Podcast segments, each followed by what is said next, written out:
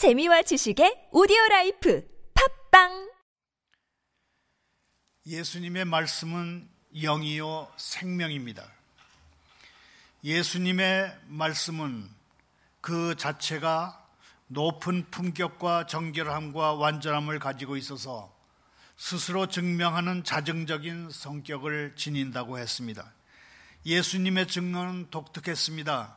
예수님의 증언은 신성의 우염을 갖추고 있었습니다. 예수님의 부활 또한 예수님이 하나님에게서 보내심 받은 분명한 증거였습니다. 그런데 이 모든 것에 더해서 더 위대하게 성부께서 하늘에서 들리는 소리로 예수님이 성부 하나님의 아들이심을 증언하셨는데 그게 바로 오늘의 성경 본문 16장 17절입니다. 16절, 17절을 다시 읽습니다. 예수께서 세례를 받으시고 곧 물에서 올라오실새 하늘이 열리고 하나님의 성령이 비둘기같이 내려 자기 위에 임하심을 보시더니 하늘로부터 소리가 있어 말씀하시되 이는 내 사랑하는 아들이요 내 기뻐하는 자라 하시니라 성부께서 하늘에서 들리는 소리로 나사렛 예수가 다름 아닌 하나님의 아들이시다 그렇게 선포하시는 말씀입니다. 성부께서 하늘에서 들리는 소리로 나사렛 예수가 믿는 사람들이 고백하던 바로 그 약속된 그리스도라고 선포하시는 말씀입니다. 16절, 17절에서 가장 중요한 문장은 하늘에서 들려온 소리라고 생각합니다. 오늘 새벽에는 하늘에서 들려온 소리가 증언한 것은 구체적으로 무엇인지 어떤 것인지 먼저 함께 생각해 보도록 하겠습니다. 첫째, 하늘에서 들려온 소리는 복음을 전하는 소리였습니다. 17절을 현대인의 성경 번역으로 읽으면 이렇게 됩니다. 이 사람은 내가 사랑하고 기뻐하는 내 아들이다. 옛 믿음의 선조들은 늘 이렇게 말했다고 합니다. 삼위일체를 보고 싶거든 요단으로 가라. 옛 믿음의 선조들이 말한 것에 덧붙여서 우리는 이렇게 말할 수 있을 것입니다. 복음을 듣고 싶으면 요단강으로 가거라. 왜 복음을 듣고 싶으면 요단으로 가고 요단강으로 가야 합니까? 요단의 영적 의미가 무엇인지 그것은 우리가 잘 아는 바입니다. 약속의 땅 가나안의 동편 경계를 이루는 요단강은 죄를 씻는 곳이고 죄악된 세상에서 천국으로 건너가는 그런 지점이고 복된 처소로 들어가는 관문이고 하나님이 예비하신 처소에 이르는 길목이며 옛 자아가 죽고 거듭나는 곳이라는 상징성을 지니고 있는 곳입니다. 죄를 씻어야 옛 자아가 죽어야 천국에 이르는 길목에 복된 처소에 이르는 길목에 하나님이 예비하신 처소에 이르는 길목에 이를 수 있다. 이런 말로 해석하는 것입니다. 이는 내 사랑하는 아들이요, 내 기뻐하는 자라. 이 문장 속에 복음이 드러납니다. 주 하나님은 바로 이렇게 복음을 선포하셨습니다. 바꿔 말하면, 복음은 하나님이 보내신 복된 위격에 관한 소식입니다. 성자 하나님이시라는 예수 그리스도의 위격이 사람들에게 나타나지 않으면 그 어느 곳에도 복음이 전파된 것은 아니라 그런 뜻입니다. 성자 하나님이시라는 그리스도의 위격 속에 매력이 들어 있습니다. 왜냐하면 하나님의 아들이시라고 하는 그리스도의 인격 속에 구원하는 참된 능력이 존재하기 때문입니다. 한번 따라 하시겠습니다. 하나님의 아들이시라는 그리스도의 인격 속에 구원하는 참된 능력이 존재한다. 그리스도의 인격 속에 구원하는 참된 능력이 존재합니다. 우리는 여기서 택한 백성에 대한 하나님의 받으심을 나타내는 복음을 만나게 됩니다. 내 사랑하는 아들이라 사람들이 진정으로 필요하는 것은 하나님 앞에서 자신들을 대신해서 하나님 앞에 설 수 있는 사람이었습니다. 여기서 아들은 아들, 딸 모두를 포함합니다. 사람들이 진정으로 필요로 하는 것은 하나님 앞에 대신 설 수 있는 사람, 즉 하나님 마음에 사랑스러운 사람, 이 세상을 구원하시는 분, 즉 구주였습니다. 기름 부으심 받은 분이 성부 하나님의 사랑을 받으시는 분이라는 사실이 우리에게는 복된 소식, 좋은 소식, 복음인 것입니다. 우리를 구원하라고 하나님의 보내심을 받은 한 분, 우리의 경주를 대신할 분, 하나님이 기뻐하심의 사랑을 받는 이, 이분, 하나님께 어찌나 가깝던지 내 사랑하는 아들이라고 일컬음을 받은 그분을 우리는 진정으로 필요로 했습니다. 내 기뻐하는 아들이라는 말씀이 개, 개, 개혁개정 성경에는 내 기뻐하는 자라 이렇게 번역되어 있습니다. 내 기뻐하는 아들이라는 번역이나 내 기뻐하는 자라는 번역은 모두 그 안에서 내가 기뻐한다 그런 뜻을 포함하고 있습니다. 내가 그와 함께 기뻐한다가 아니라 그 안에서 내가 기뻐한다 그런 말씀이 이 말씀이 바로 복음인 것입니다.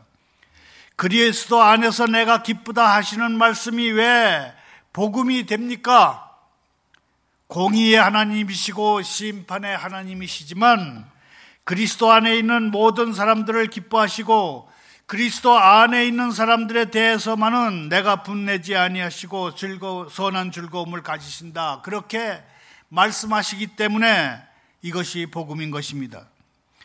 불쌍한 죄인인 저 같은 사람도 믿음으로 그리스도 안으로 들어가면 그때 하나님이 저를 퍽 기뻐하신다는 것을 확신할 수 있기 때문에 이것이 복음이 되는 것입니다.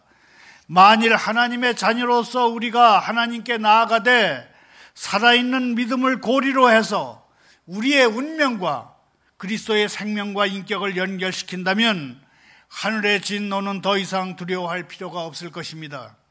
우리는 죄인입니다. 그러나 하나님은 있는 그대로의 우리를 기뻐하시지 않을 것입니다. 우리는 하나님의 자녀입니다. 그러나 우리의 있는 이 모습 이대로는 하나님이 기뻐하시지 않을 것입니다.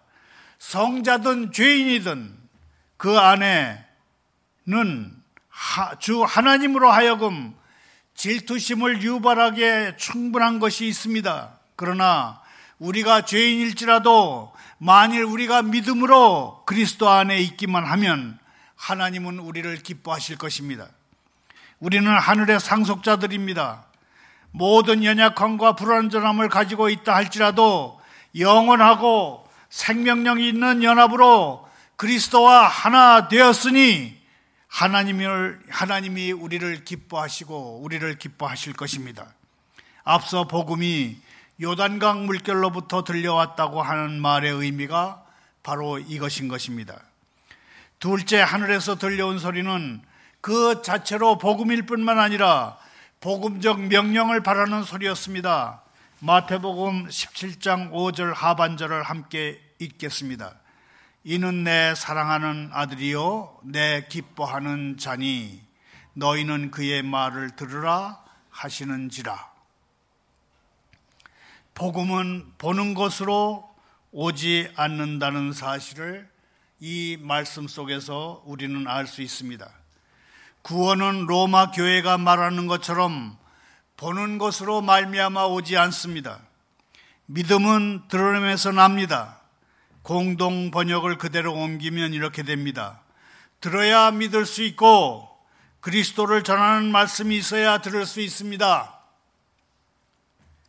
이 지점에서 우리가 기억해야 할 것이 있는데 그것은 구원은 사람의 교훈을 들을 때 오는 것이 아니라는 것입니다.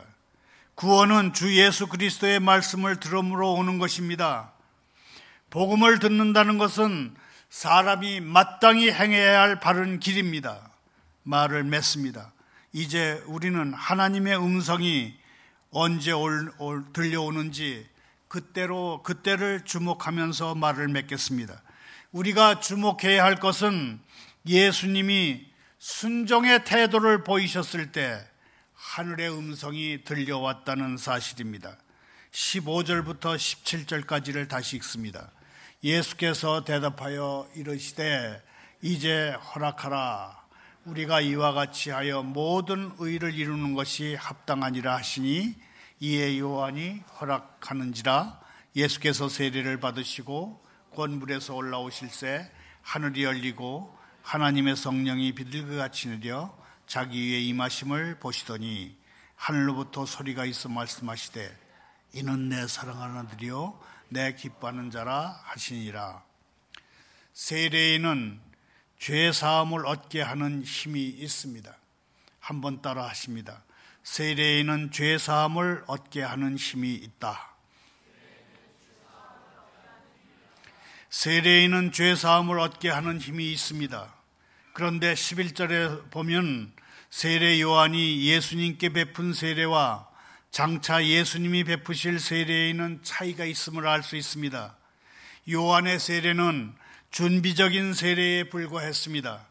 요한의 세례는 그 자체에 죄 사함을 얻게 하는 힘이 있는 것이 아니고 그리스도의 세례를 준비시키는데 의의가 있었습니다. 요한의 세례 때 예수님 외에는 아무도 성령을 받지 못했습니다. 아무에게도 하늘은 열리지 않았습니다. 아무에게부터 하늘로부터 들리는 어떤 음성이 없었습니다. 여기에 요한이 베푼 세례의 불완전성이 있습니다. 요한의 세대에는 적극적으로 하나님의 기뻐하시고 온전하신 뜻을 실천하게 하는 힘이 없었습니다.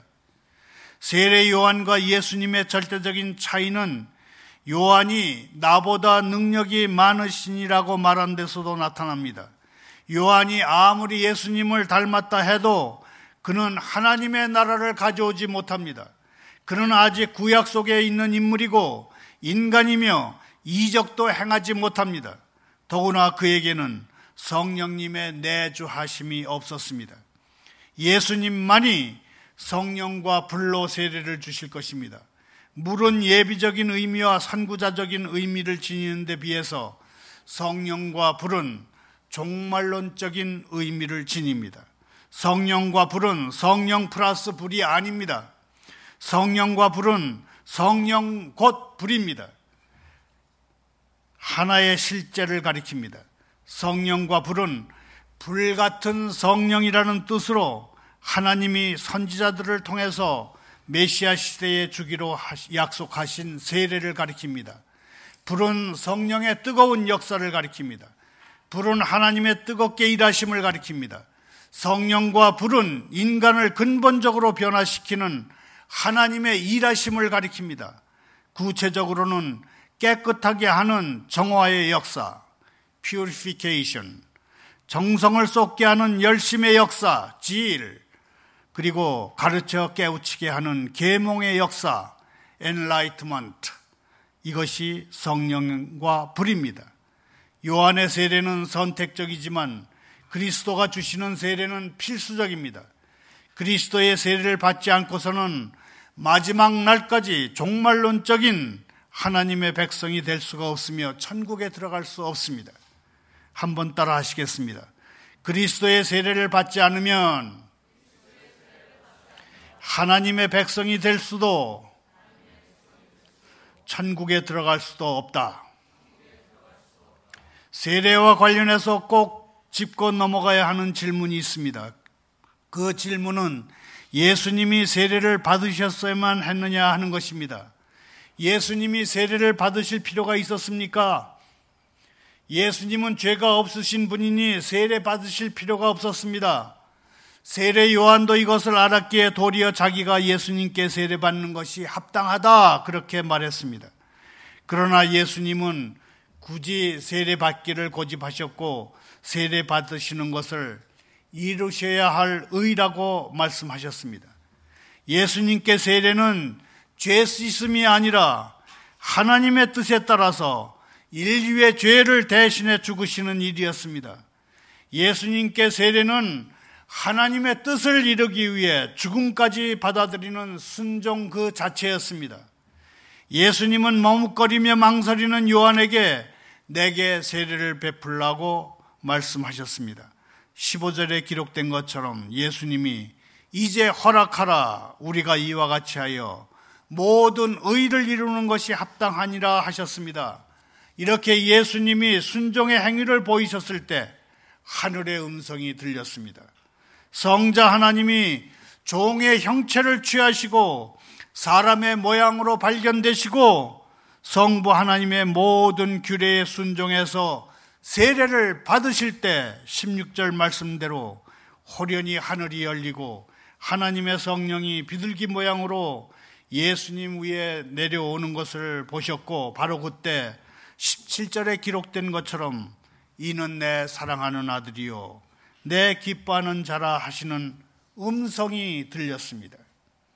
우리가 자녀로서 하나님께 순종하는 길에 있을 때 그때 비로소 성령께서 우리의 영으로 더불어 우리가 하나님의 자녀라고 증언하실 것을 기대할 수가 있을 것입니다.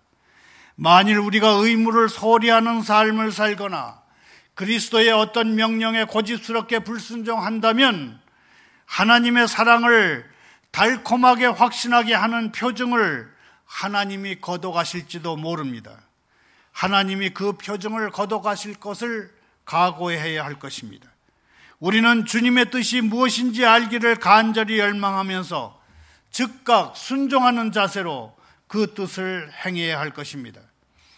우리가 주님이 드러내 주시는 주님의 뜻이 무엇인지 그 이유를 묻지 않고 순종의 길에 서 있다면 우리 자신의 취향에 따라서 그것을 판단하지 않고 순종의 길에 서 있다면 마음의 변덕을 부리지 않고 순종의 길에 서 있다면 특별히 우리가 순종의 길을 가기 위해서 많은 대가를 지불한다면 우리는 우리가 하나님의 자녀라는 증거를 잘 누릴 수 있겠다 이렇게 기대할 수 있을 것입니다. 하나님의 위대한 구원은 예수 그리스도의 증언으로 우리에게 옵니다. 마태복음 17장 5절 하반절 말씀대로 진지하게 진리를 추구하는 사람들에게 그의 말을 들을지어다 하는 하나님의 지시가 주어집니다. 하나님의 위대한 구원은 도덕적 수필이나 철학적 논문이나 사람들의 교리적인 통, 토론을 통해서 오는 것이 아닙니다. 복음은 우리에게 이렇게 명령합니다. 그의 말을 들을지어다. 하나님이 영생의 소식을 우리에게 전달하실 때 못 들은 척 하지 말고 순종으로 그 영생의 소식을 받아들여야 한다. 이런 말씀이라고 생각합니다. 하나님이 영광 받으시는 것은 복음 때문입니다. 하나님이 영광 받으시는 것은 복음이 그 원인이고 이유입니다. 이 강단에서 설교된 것 중에서 가장 빈약한 복음 설교를 통해서도 하나님은 성령으로 말미암아 거창한 예배 의식으로는 산출할 수 없는 영광을 하나님이 자신을 위해서 받으실 것이라고 믿습니다. 저 같은 사람이 강단에 설 수 있는 교리적 근거가 바로 이 복음입니다. 제가 예수님에 대해서 잘 말하지 않고는 하나님을 결코 영원롭게 할 수 없다고 믿으면서 설교를 준비하고 설교를 하기 때문에 이 자리에 설 수 있는 담대함이 있는 것입니다. 복음의 어떤 말씀도 땅에 떨어져 없어지지 않습니다. 모든 복음의 말씀은 하나님이 명해서 보내신 일을 성취하고야 말기 때문에 그렇습니다. 하나님은 복음으로 말미암아 자신의 이름을 영어롭게 하셨고 또 복음을 통해 다시 영어롭게 하실 것입니다. 기독교 개혁가 종교 개혁자 마틴 루터는 그리스도의 복음을 선포했기 때문에 강력한 사람이었습니다. 루터는 이렇게 말했습니다. 나는 복음의 무기로 수천 수만의 대적들을 살해해서 무더기로 쌓아 놓았도다. 무더기로 덤비는 하나님의 원수들이 복음의 무기로 전복되었도다. 줄이면 나는 복음의 무기로 수천 수만의 대적을 무너뜨렸다. 이런 얘기를 했습니다. 루터는 그리스도의 복음으로 세상을 흔들어 깨웠고 우리는 그것을 종교개혁이라고 부릅니다. 지난 한 해를 돌이켜보면 우리는 여전히 post fact 시대에 순응하며 살았던 것을 고백하지 않을 수 없습니다. post fact 시대란 직역하면 사실 이후 시대입니다. 더 이상 진실이, 사실이 진실이 되지 않는 시대가 post fact 시대입니다. post fact 시대는 거짓과 조작이 통하는 시대이며 언론사나 여론조사에 근무하는 거짓 전문가를 숭배하는 그런 시대를 가리킵니다. 박근혜 퇴진 비상국민운동이라는 단체의 주장대로라면 1,500개의 반정부 단체가 주최한 촛불 시위에 적잖은 교인들이 휩쓸렸습니다. 적잖은 교회들이 성경의 경고를 무릅쓰고 이슬람교와 유대교를 포용하겠다며 post fact 시대에 그 험한 탕류에 휩쓸렸습니다. 올해는 불같은 성령의 역사 가운데 무엇보다도 우리의 이성을 일깨우는 계몽의 빛을 받아야 되겠습니다. 계몽의 빛을 받아서 이제는 순화된 삶을 살아야 하겠습니다. 올 한해 우리의 신앙적인 목표는 복음을 믿는 믿음을 저버리지 않는 것이 되기를 소원합니다. 우리가 십자가를 떠나면 우리의 능력도 사라진다는 것을 명심하며 사는 그러한 복된 나날이 될 수 있기를 소원합니다. 감사합니다. 기도합니다.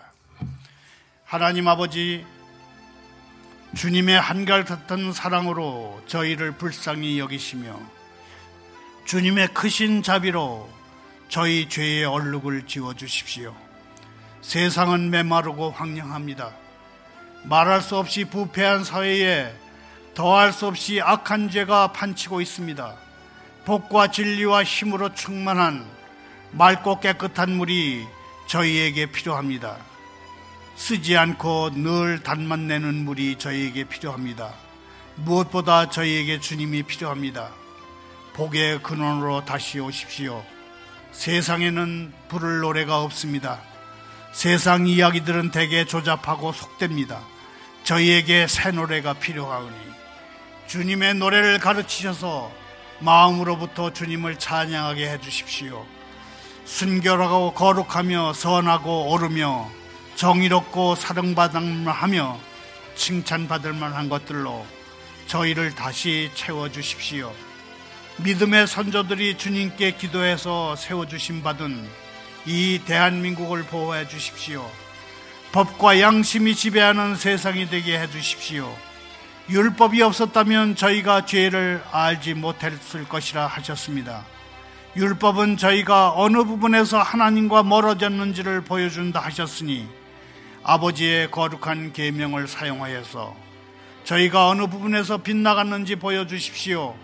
그 거룩한 계명으로 스스로 능력 거룩하게 될 능력이 저희에게 없음을 밝히시고 저희 자신에 만족할 수 없다는 것을 일깨워 주십시오. 심판의 근거는 세상의 온 빛보다 어둠을 더 사랑하는 바로 그것이라 하셨습니다. 저희에게 심판에 대한 두려움을 없애주시되 그리스도를 믿는 사람들로서의 책임은 여전히 부여해 주십시오. 저희에게서 불안을 쫓아주시되 구세주 예수 그리스도의 이름으로 진리를 따르는 결단의 중요성은 흐트러지지 않게 해 주십시오. 무사람을 공경하며 형제를 사랑하며 하나님을 두려워하며 왕을 존대하라 하셨습니다. 저희에게 자유와 민주주의의 최고의 가치로 삼는 나라가 있다는 것에 감사드립니다. 절대 완전하지는 못한 나라지만 국가와 국기에 적절한 장을심을 갖는 저희가 되게 해 주십시오. 젊은 세대에게도 애국심의 의미를 깨닫게 해 주십시오. 조국을 사랑하고 자유를 누리지만 궁극적인 충정의 대상은 이 나라가 아니라 저희 아버지이십니다. 애국심이 그리스도를 경외하는 마음과 조금도 충돌하지 않게 해주십시오. 주님 앞에서 다른 신은 없나이다. 주님보다 높은 이름은 없나이다. 저희 예배를 받기에 합당한 다른 존재는 없나이다.